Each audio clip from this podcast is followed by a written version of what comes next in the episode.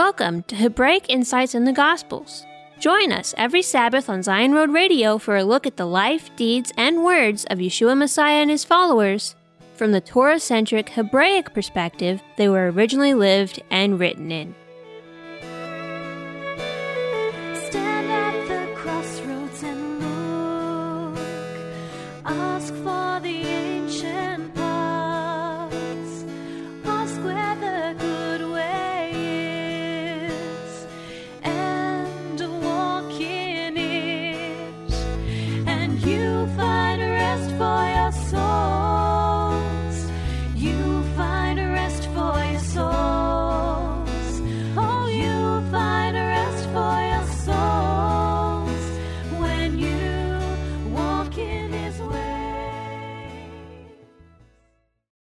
Today's program is on Luke chapter 23, verse 26 through verse 56. Please get out your Bible and follow along. What did Messiah mean when he mentioned the green tree and the dry? When Messiah said, Forgive them, for they know not what they do, who is he talking about? Is there extra biblical historical evidence of the signs that occurred on the day of Messiah's death? And what is the appropriate response to the life and death of Yeshua Messiah? Stay tuned throughout today's program for Eliyahu ben David's insight on these questions and more in Luke chapter 23, verse 26 through verse 56. And now, here's today's scripture portion Luke chapter 23, verse 26 through verse 56. When they led Messiah away, they grabbed one Simon of Cyrene coming from the country and laid on him the cross to carry it after Yeshua. A great multitude of the people followed him, including women who also mourned and lamented him. But Yeshua, turning to them, said, Daughters of Jerusalem, don't weep for me, but weep for yourselves and for your children. For behold, the days are coming in which they will say, Blessed are the barren, the wombs that never bore, and the breasts that never nursed. Then they will begin to tell the mountains, Fall on us, and tell the hills, Cover us. For if they do these things in the green tree, what will be done in the dry? There were also others, two criminals, led with him to be put to death. When they came to the place that is called the skull, they crucified him there with the criminals, one on the right and the other on the left. Yeshua said, Father, forgive them, for they don't know what they are doing. Dividing his garments among them, they cast lots. The people stood watching. The rulers with them also scoffed at him, saying, He saved others. Let him save himself, if this is the Messiah of Elohim, his chosen one. The soldiers also mocked him, coming to him and offering him vinegar, and saying, If you are the king of the Jews, save yourself. An inscription was also written over him in letters of Greek, Latin, and Hebrew. This is the king of the Jews. One of the criminals who was hanged insulted him, saying, If you are the Messiah, save yourself and us. But the other answered and rebuking him said, Don't you even fear Elohim, seeing you are under the same condemnation? And we indeed justly, for we receive the due reward for our deeds. But this man has done nothing wrong. He said to Yeshua, Lord, remember me when you come into your kingdom. Yeshua said to him, Assuredly I tell you today, you will be with me in paradise. It was now about the sixth hour, and darkness came over the whole land until the ninth hour.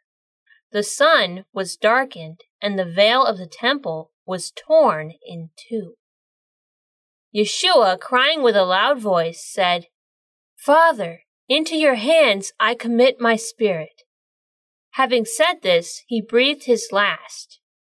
When the centurion saw what was done, he glorified Elohim, saying, Certainly, this was a righteous man.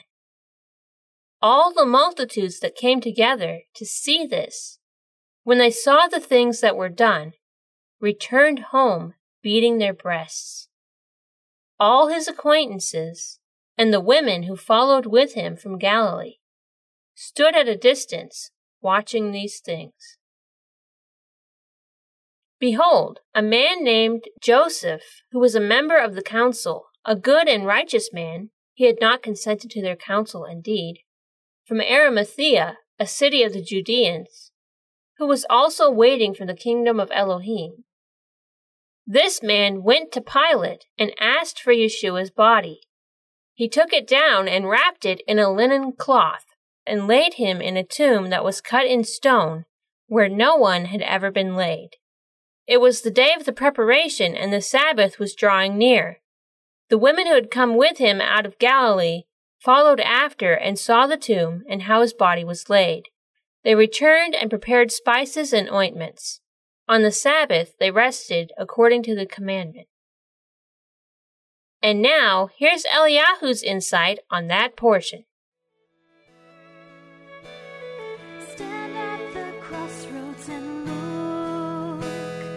Ask for the ancient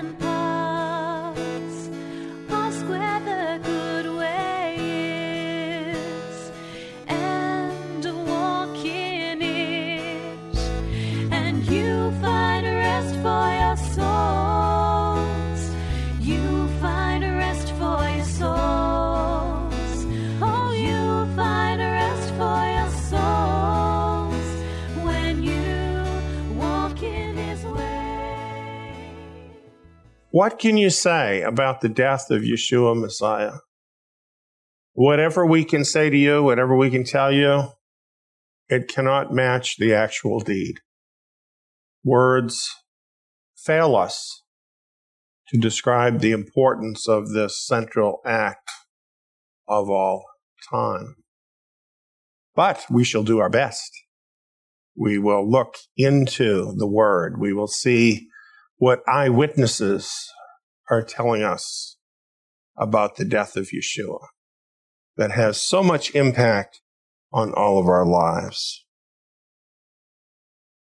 It is finished. So much was finished when Yeshua died on the tree. And it's truly such a profound thing. I'm going to go through some of these things kind of fast, just picking out certain points. Yeshua had a word for these daughters of Jerusalem when they were mourning over Yeshua. And he told them, Daughters of Jerusalem, weep for yourselves and for your children. For behold, the days are coming in which they will say, Blessed are the barren, the wombs that never bore, and the breasts that never nursed. Then they'll begin to tell the mountains, Fall on us, and tell the hills, Cover us. For if they do these things in the green tree, what will be done in the dry? Certainly an amazing moment. What does this mean? What if they if they do these things in the green tree, what will be done in the dry? Well, as I was looking into this, I felt that the Spirit reminded me of Luke chapter 3. Because here we have the beginning of the good news, where Yohanan, John the Immerser, began his ministry. And what he said to the people was bring forth fruits worthy of repentance. Don't begin to say among yourselves, we have Abraham for our father. For I tell you that Elohim is able to raise up children to Abraham from these stones. Even now the axe also lies at the root of the tree. Every tree, therefore, that doesn't bring forth good fruit is cut down and thrown into the fire. Now, I think this is interesting. You know, it was reminding me as I was reading it right now, that there was a remnant there. And that's what this ministry was all about with Yohanan. He was calling all the people, right? He was calling them all to repentance. But only some repented. He says the axe lies at the root of the trees. So he was really already proclaiming this message in the context of trees, people being trees. And he says, every tree that doesn't bring forth good fruit is cut down and thrown into the fire. So we would call these a dry tree. They're not producing any fruit, the ones that are thrown in the fire. But he doesn't mention the others. Obviously, they're not thrown in the fire. This is the beginning of this separation work. So, a green tree speaks of life. And there was still life in Jerusalem, spiritual life. That's what Yeshua was talking about, was Jerusalem, right? Daughters of Jerusalem. He's talking about Jerusalem. There was life still there. It was a green tree. But the life was in the remnant, not in everybody. And even the remnant didn't step up, did they, on that day? A lot of them, in fact, were in hiding. This is what happened. Because events can be so overwhelming that even the good people can't handle it. What happened with Yeshua, just observing it, was so difficult for the remnant to bear, even they couldn't handle it. He could handle it, and he's the one on the cross. It's pretty amazing. But what he's saying is, we still have life in Jerusalem, spiritual life. On that day, it's going to be a dry tree. In other words, the remnant are going to be removed. There'll be no more life, no more spiritual life. What's going to happen then? And that's exactly what happened, isn't it? It's interesting to me that there was a period of 40 years in which this separation work was going on from the time that Yohanan started preaching until about the time of the siege. There was about 40 years. And during that 40 years of preaching, the remnant were identified when the time was right, they were removed. They believed Yeshua and they escaped. And then what Yeshua was saying to those women is what happened. You know, I found this interesting too, that it seems so strange to be doing this and to get into this whole big message of doom. And yet, this is what I'm feeling to talk about right here this whole message of doom. And I want to tell you something about this. You know, really, when we talk about the death of Yeshua on the cross, what we always talk about is grace and love and forgiveness and what he means to us as sinners saved by grace. And all of that is true. But there is another side to this message. You see, all of those things we're talking about, the love, the forgiveness, the salvation, the grace, it's all for the people who believe in the death of Yeshua. Do you understand? If you don't believe in it, when you should believe in it, what is left for you? Isn't the very judgment that fell upon him on the cross all that is left? Do you understand what I'm saying? See, this is the other side of this. The fact that Yeshua has come and that he went to the cross and he provided the sacrifice for sin means that's done now. And everybody has to make a choice about that. And that's what was happening there in Jerusalem. Everybody was going to have to make a choice. What does this mean? And for some, it was going to mean salvation. The ones he's speaking of is the green tree. But for the dry, the axe was at the root of the tree and would be thrown into the fire. Here's what Josephus wrote about what actually happened when the Roman soldiers finally came through after the siege and they breached the walls and they broke into the city. It says this. When they were come to the houses to plunder them, they found in them entire families of dead men and the upper rooms full of dead corpses, that is, of such as died by the famine.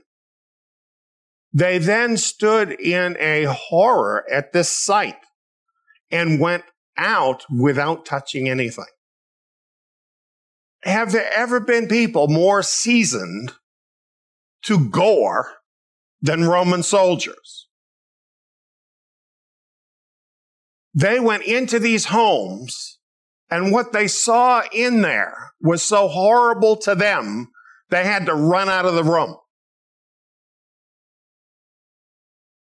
But although they had this commiseration for such as were destroyed in that manner, yet had they not the same for those that were still alive, but they ran every one of them through whom they met and obstructed the very lanes with their dead bodies, piled up the dead bodies in the road,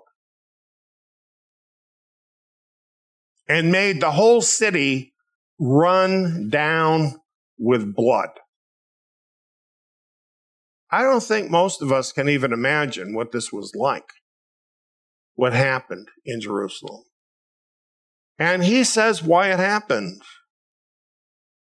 Jerusalem, nor did it on any other account so much deserve these sore misfortunes as by producing such a generation of men as were the occasions of this, its overthrow.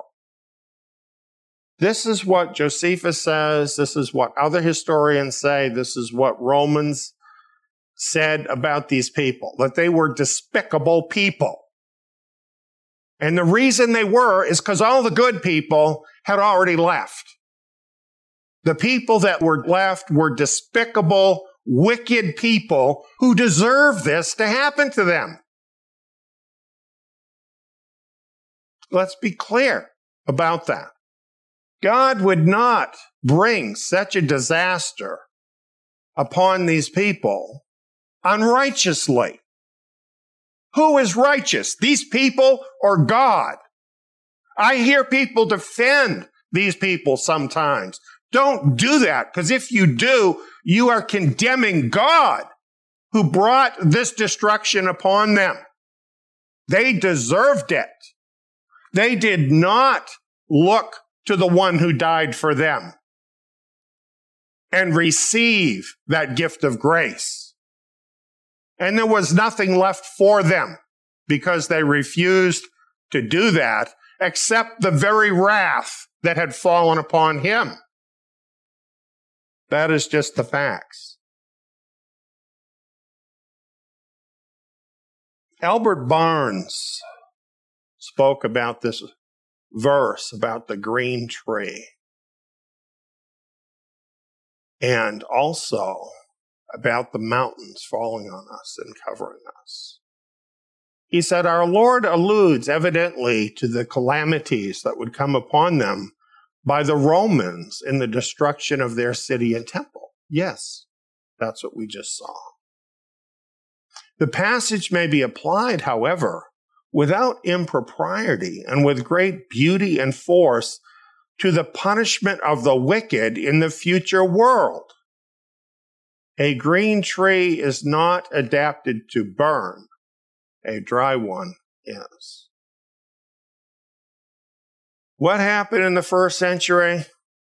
The life, the spiritual life was taken away, leaving a dry tree.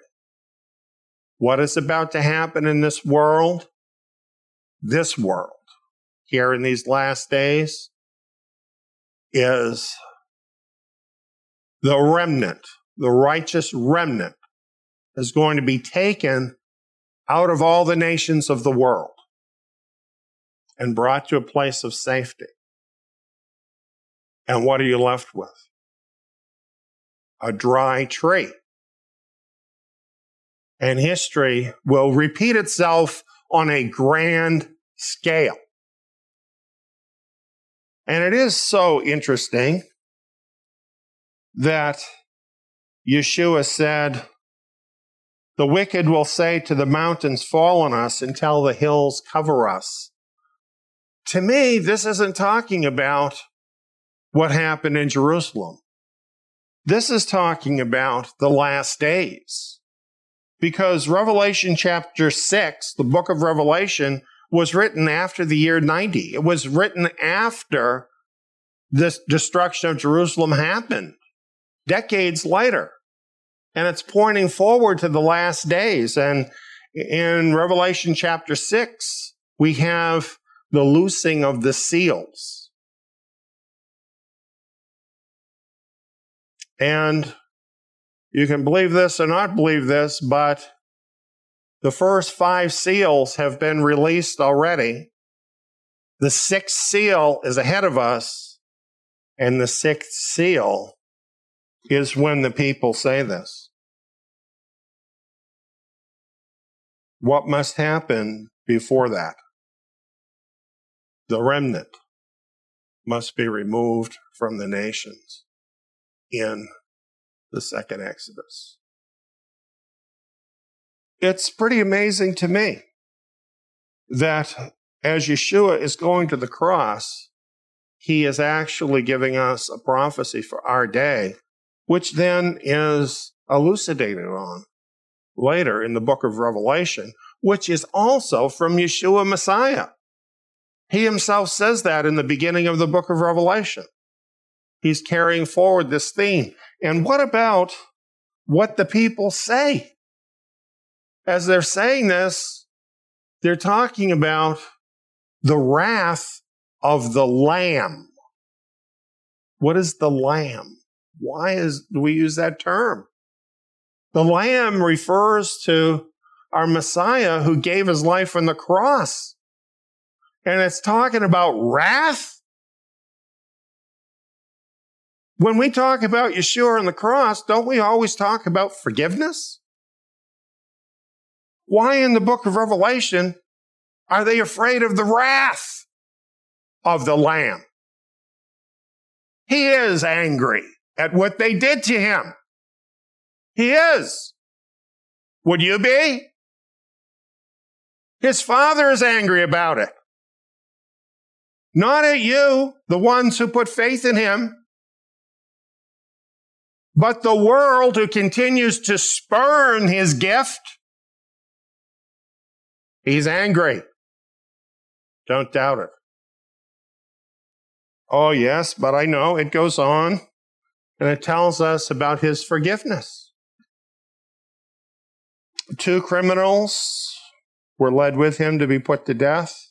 When they came to the place that is called the skull, they crucified him there with the criminals, one on the right and the other on the left. Yeshua said, Father, forgive them, for they don't know what they are doing. Dividing his garments among them, they cast lots. This is often interpreted as you see that Jesus loves everybody. He just forgives everybody no matter what they've done or whatever they do. Well, that is true if they will repent and put their faith in him. But that's not who he's forgiving here. He's not just forgiving everybody. In the context, they came to the place, they crucified him there. He said, Father, forgive them.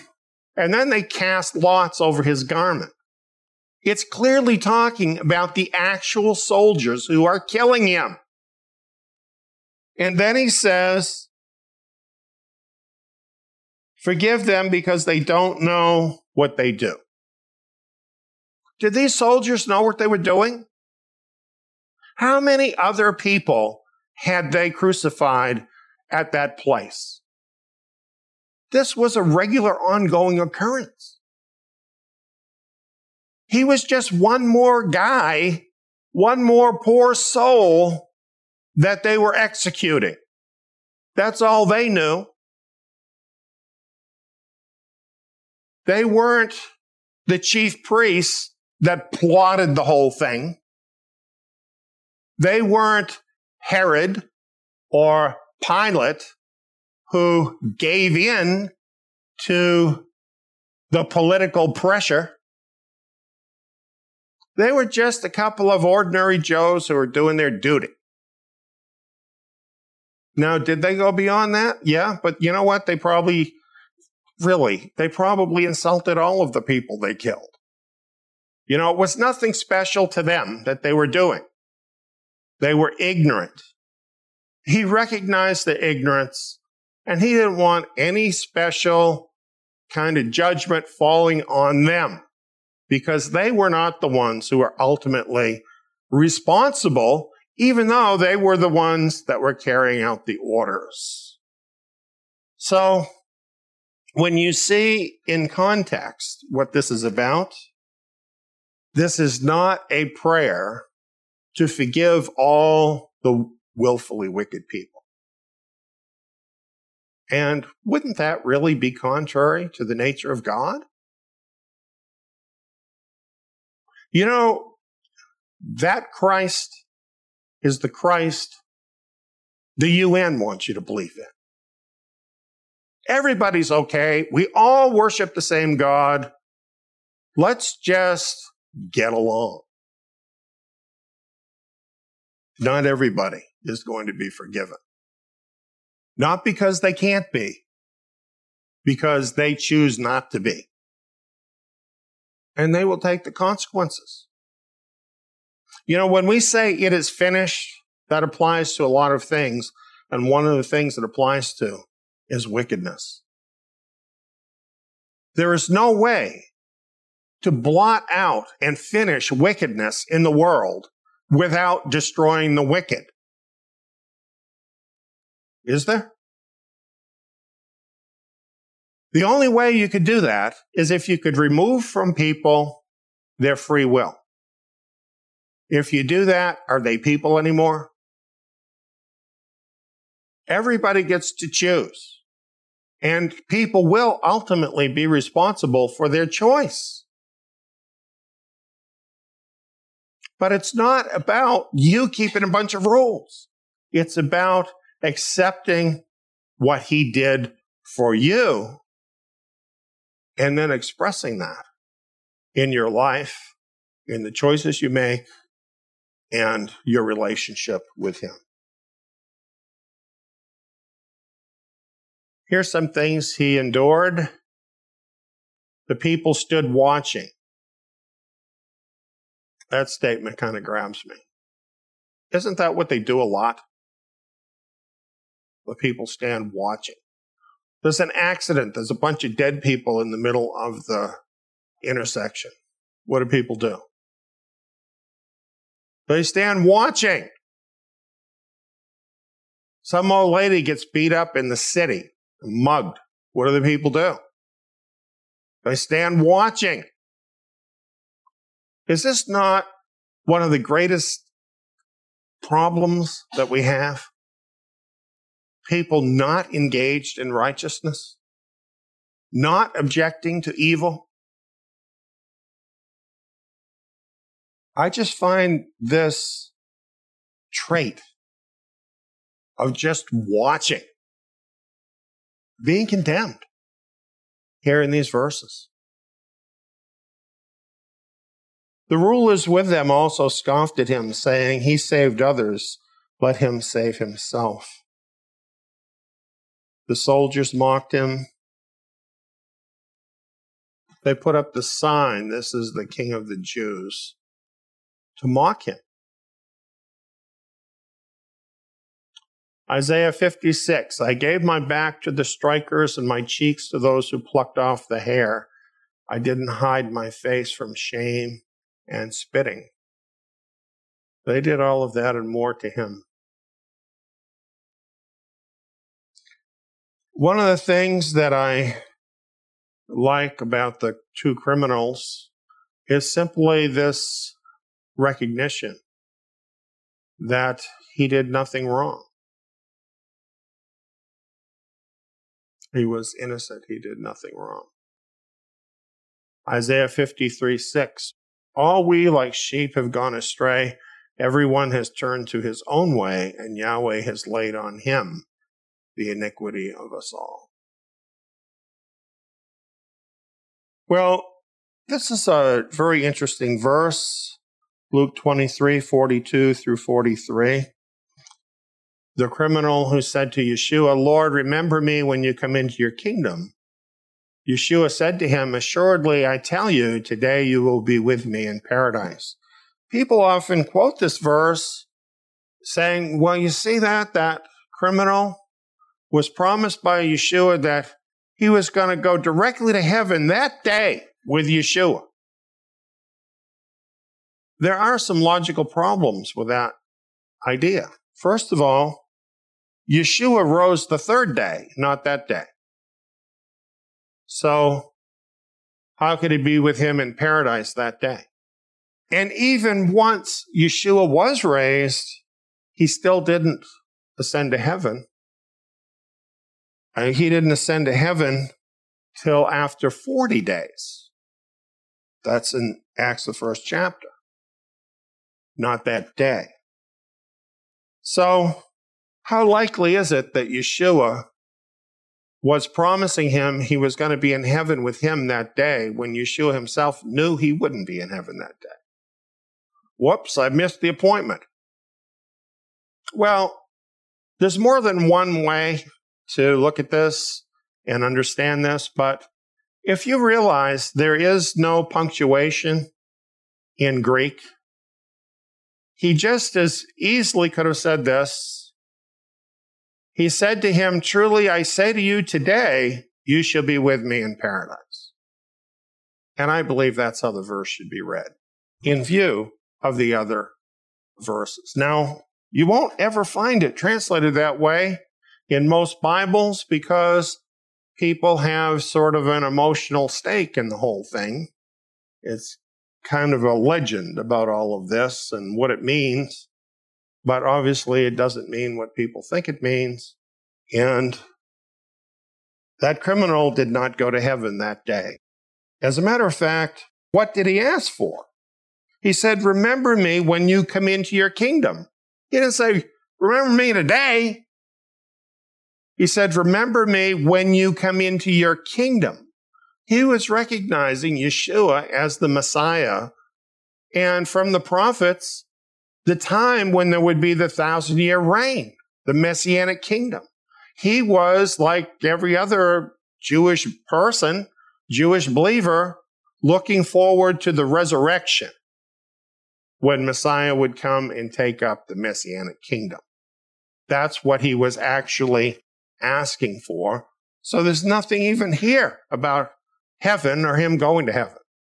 Just a little side point I thought I would bring out. Well, here's some things I thought we might want to look into. The cosmic signs that occurred at his death. And as it goes on here, it says, It was now about the sixth hour, and darkness came over the whole land until the ninth hour. The sun was darkened and the veil of the temple was torn in two. Yeshua, crying with a loud voice, said, Father, into your hands I commit my spirit. Having said this, he breathed his last. Matthew 27 gives this account, essentially the same, a little bit more information.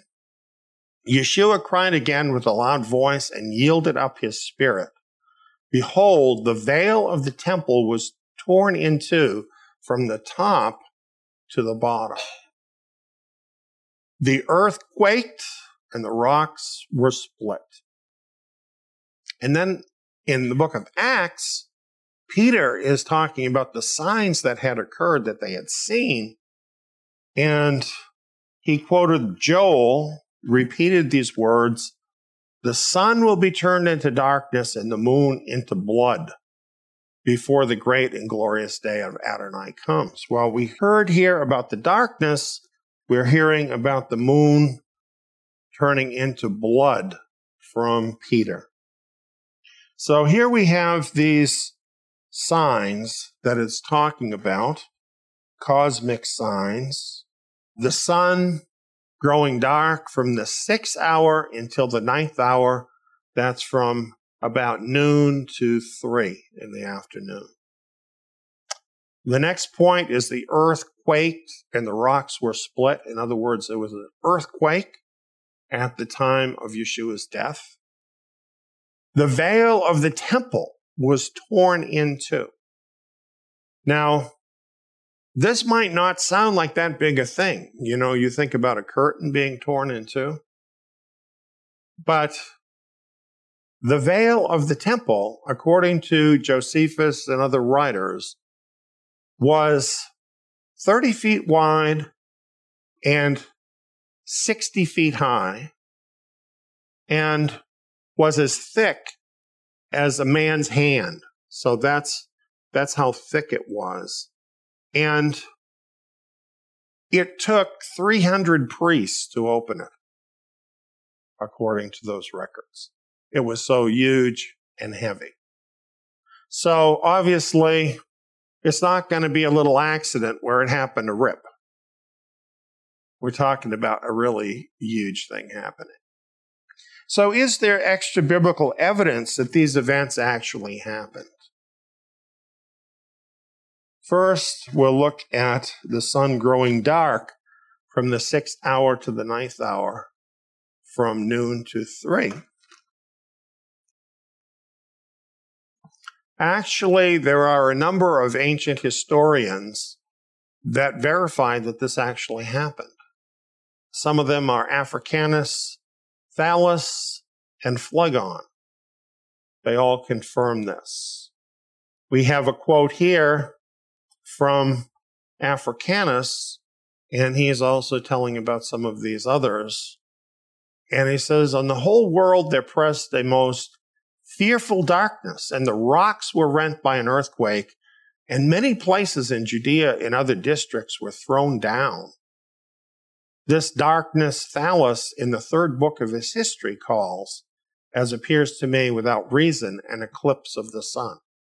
So Africanus is disagreeing with the historian Thallus that probably the darkness wasn't caused by an eclipse, whereas Thallus thought it was caused by an eclipse. So uh, the scriptures don't say it was an eclipse. It just says it was a darkness. So that's all we know. And Phlegon records that in the time of Tiberius Caesar, at full moon, there was a full eclipse of the sun from the sixth hour to the ninth. They may have assumed something to be an eclipse of the sun because of the darkness. The reason why some people doubt that it was an eclipse is that it lasted so long. It lasted for three hours. An eclipse normally is over in a matter of minutes, an eclipse of the sun.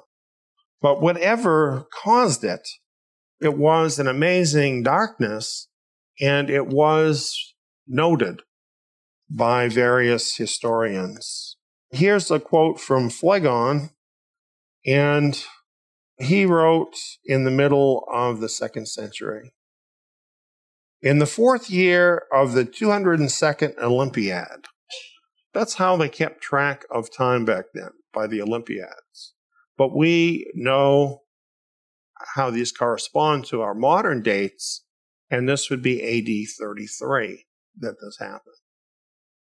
There was the greatest eclipse of the sun, and that it became night in the sixth hour of the day. So it's even agreeing with the biblical record as to when it happened at noon. So that the stars even appeared in the heavens. And he also brings out that there was a great earthquake in Bithynia and many things were overturned in Nicaea, all places in that part of the world. And I think this is remarkable. You know, all we really need is we've got four gospels and they tell us what happened.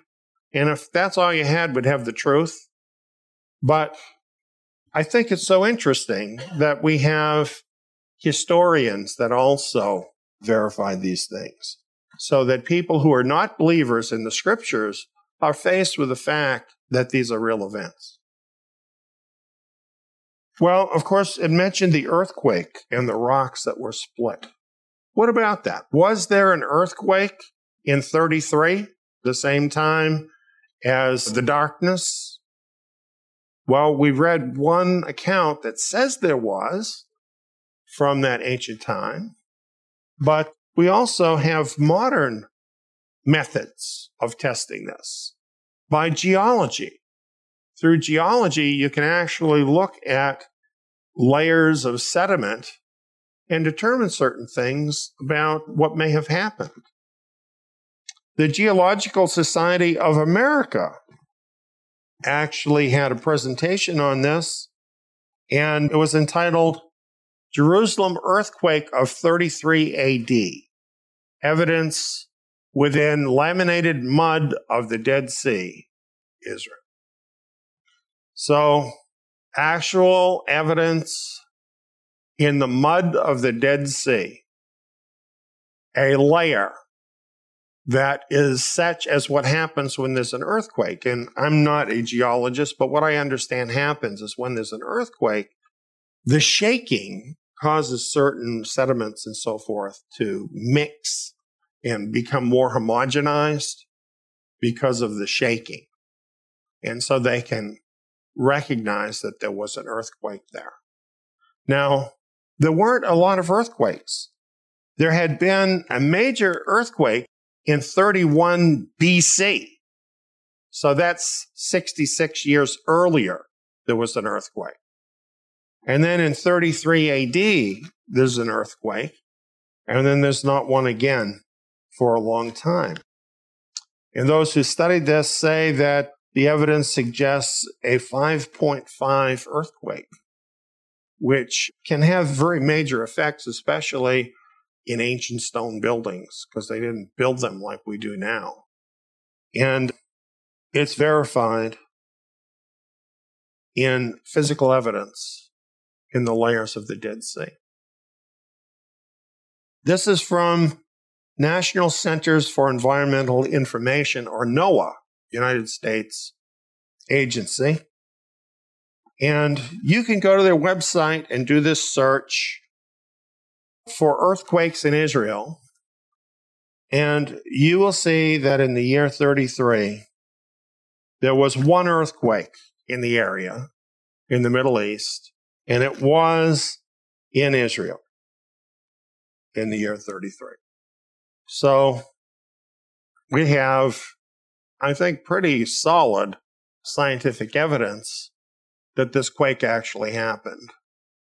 We have the ancient record of the historians, and we have the modern record, as well as, of course, the scriptural record. We have the veil of the temple torn in two. And of course, I've explained to you why that is such a big thing because that curtain was a big thing. Some of you might have enjoyed reading some of the writings of Alfred Edersheim, and he was a Jewish believer in Yeshua, and he wrote a lot about history and things about the time of Yeshua, whom of course he called Jesus, He had his book called The Life and Times of Jesus the Messiah. You can get that on a number of Bibles you can download. It actually has this, you can read it. And he mentions the temple veil.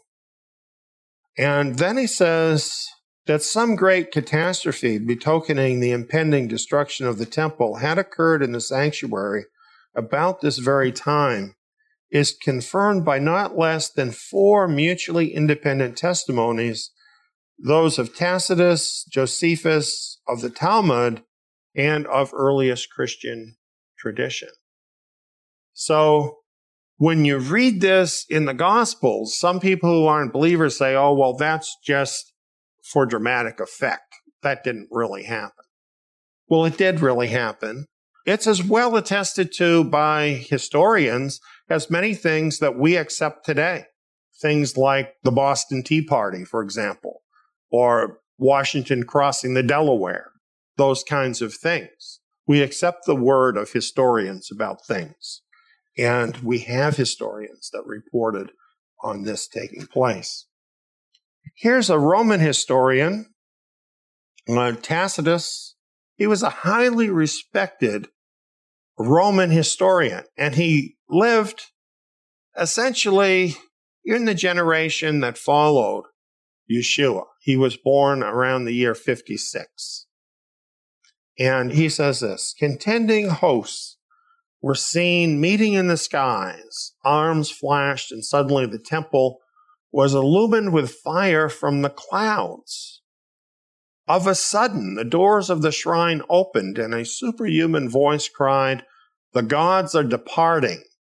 At the same moment, the mighty stir of their going was heard.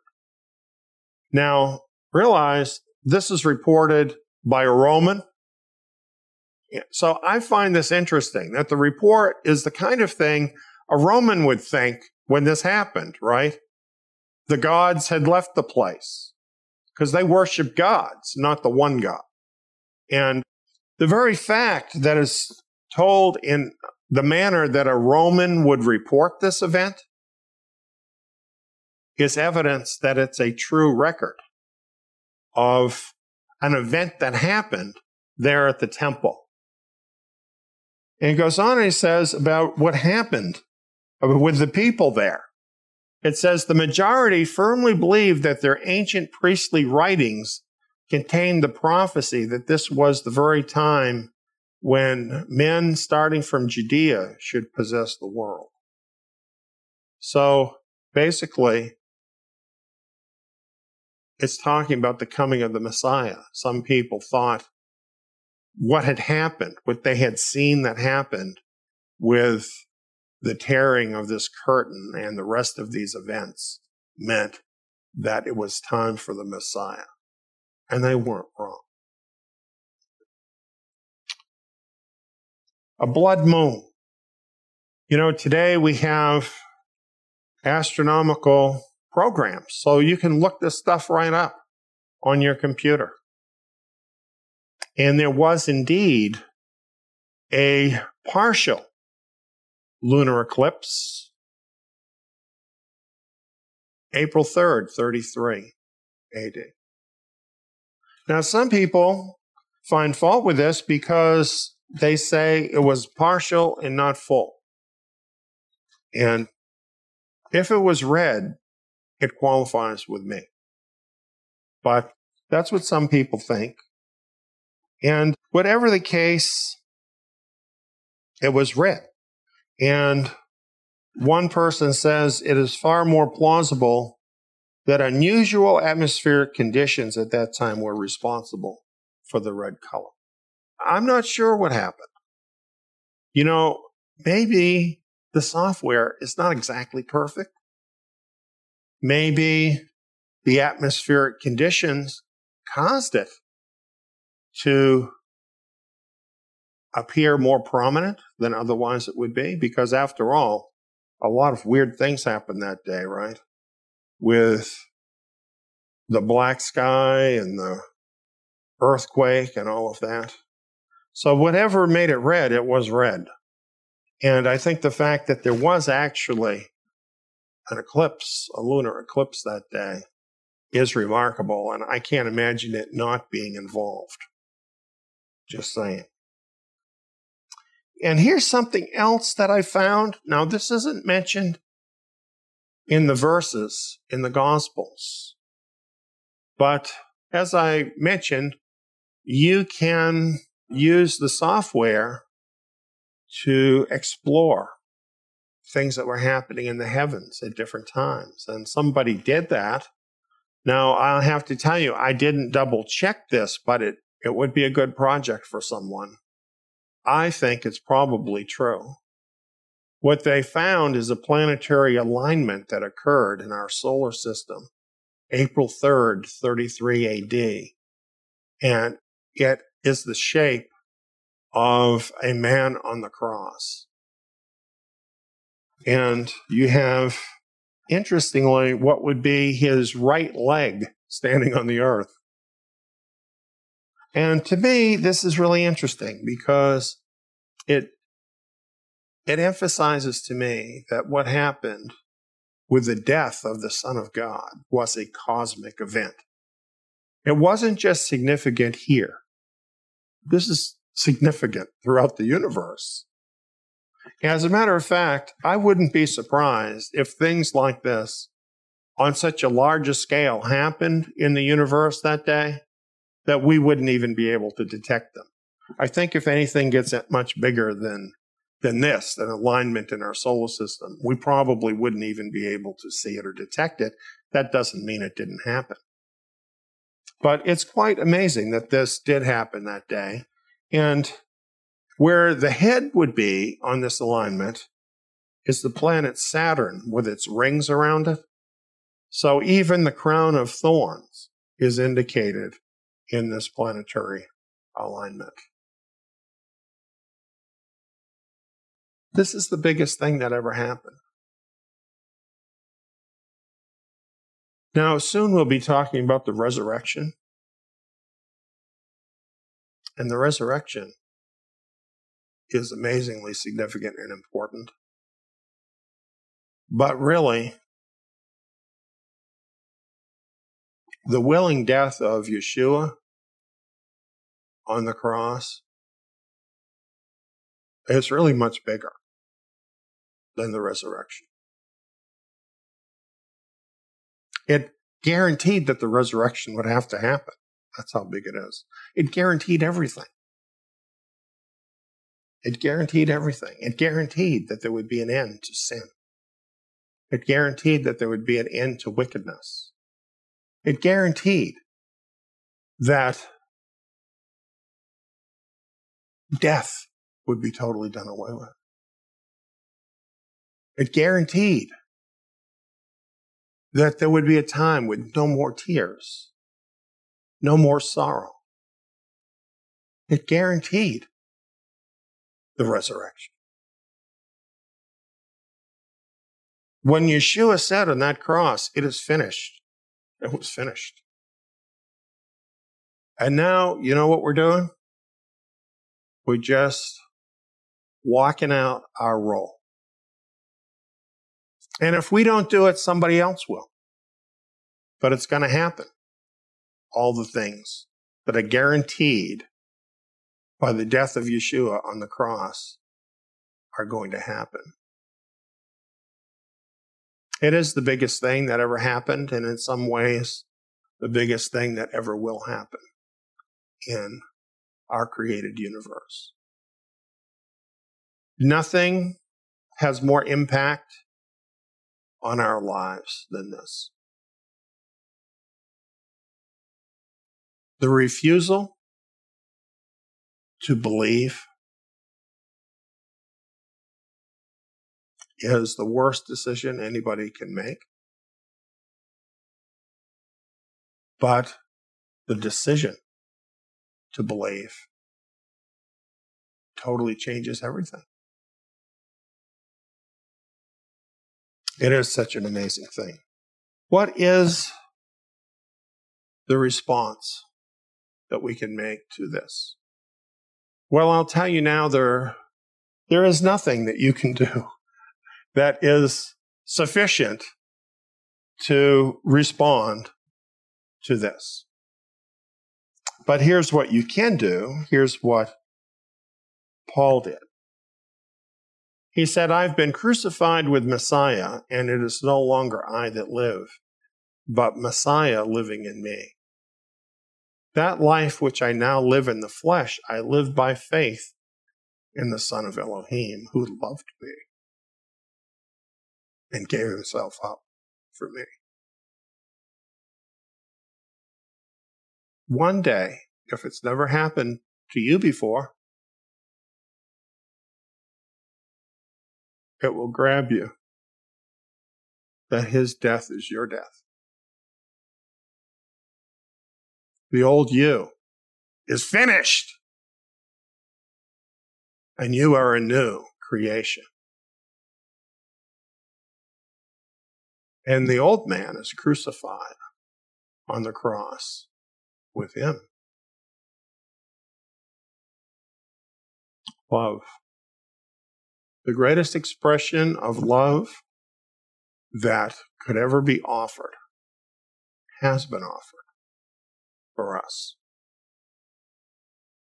And all we can do is appreciate it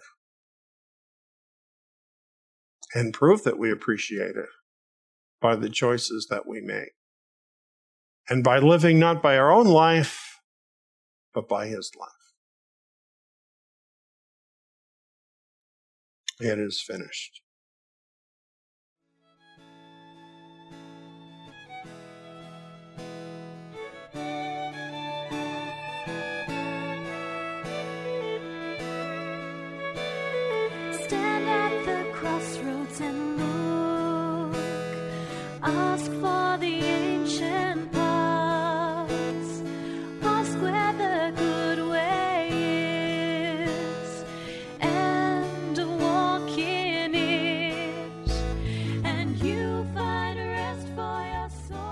You have been listening to Hebraic Insights in the Gospels. Some of the scripture verses referenced in today's program are Luke chapter 23, verse 26 through verse 56, Luke chapter 3, verse 8 through verse 9, Revelation chapter 6, verse 12 through verse 17, Isaiah chapter 53, Isaiah chapter 50, verse 6. Hebrews chapter 12, verse 3. Isaiah chapter 53, verse 6. Luke chapter 24, verse 7. Acts chapter 1. Matthew chapter 27, verse 50 through verse 51. Acts chapter 2, verse 20. Joel chapter 2, verse 31. And Galatians chapter 2, verse 20. Further teachings and study materials on the book of Revelation from a Hebraic perspective, the significance of the life, death, and resurrection of Yeshua Messiah, the prophecies that Messiah fulfilled, repentance, the remnant of Israel, the remnant Exodus, end times prophecy, and walking in the Holy Spirit following Messiah, along with many other related topics, can be found at our membership site, Tsiyon Tabernacle. Sign up is free. Just go to tsiyon.net. That's T S I Y O N dot N E T. New programs on the Gospels will be airing every Sabbath on Tsiyon Road Radio. Tune in next Shabbat to learn more from Hebraic insights in the Gospels. Shabbat Shalom!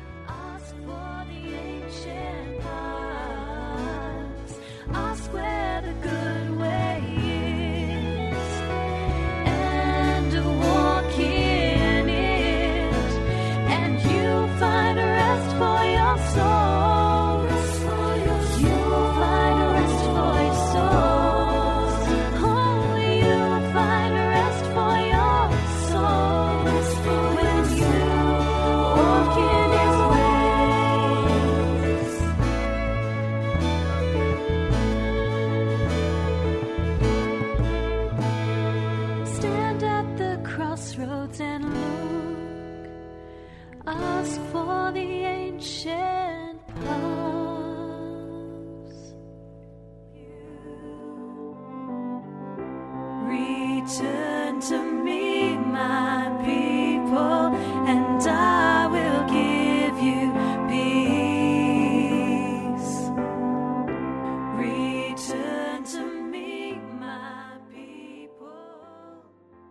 The Christian church system has claimed that Israel is cast off and done away with.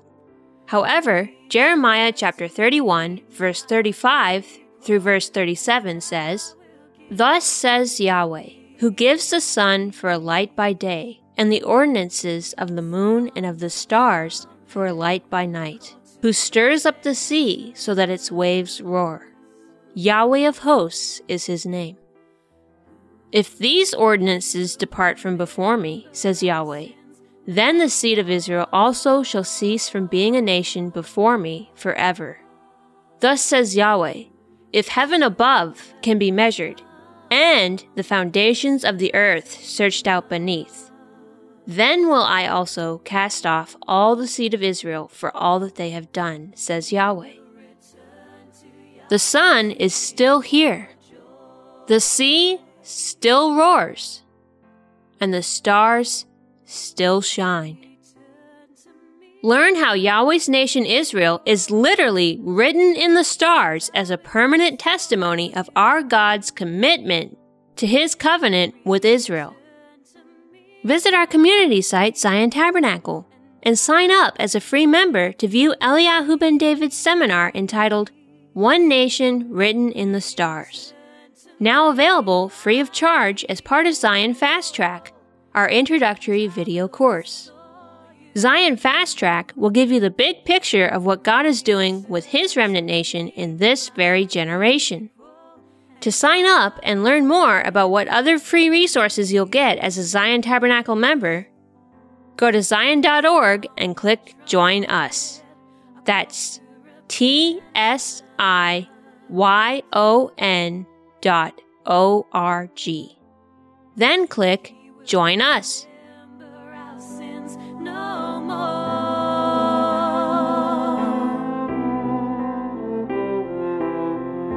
Yeshua has come to redeem us. We will return to Yah and sing.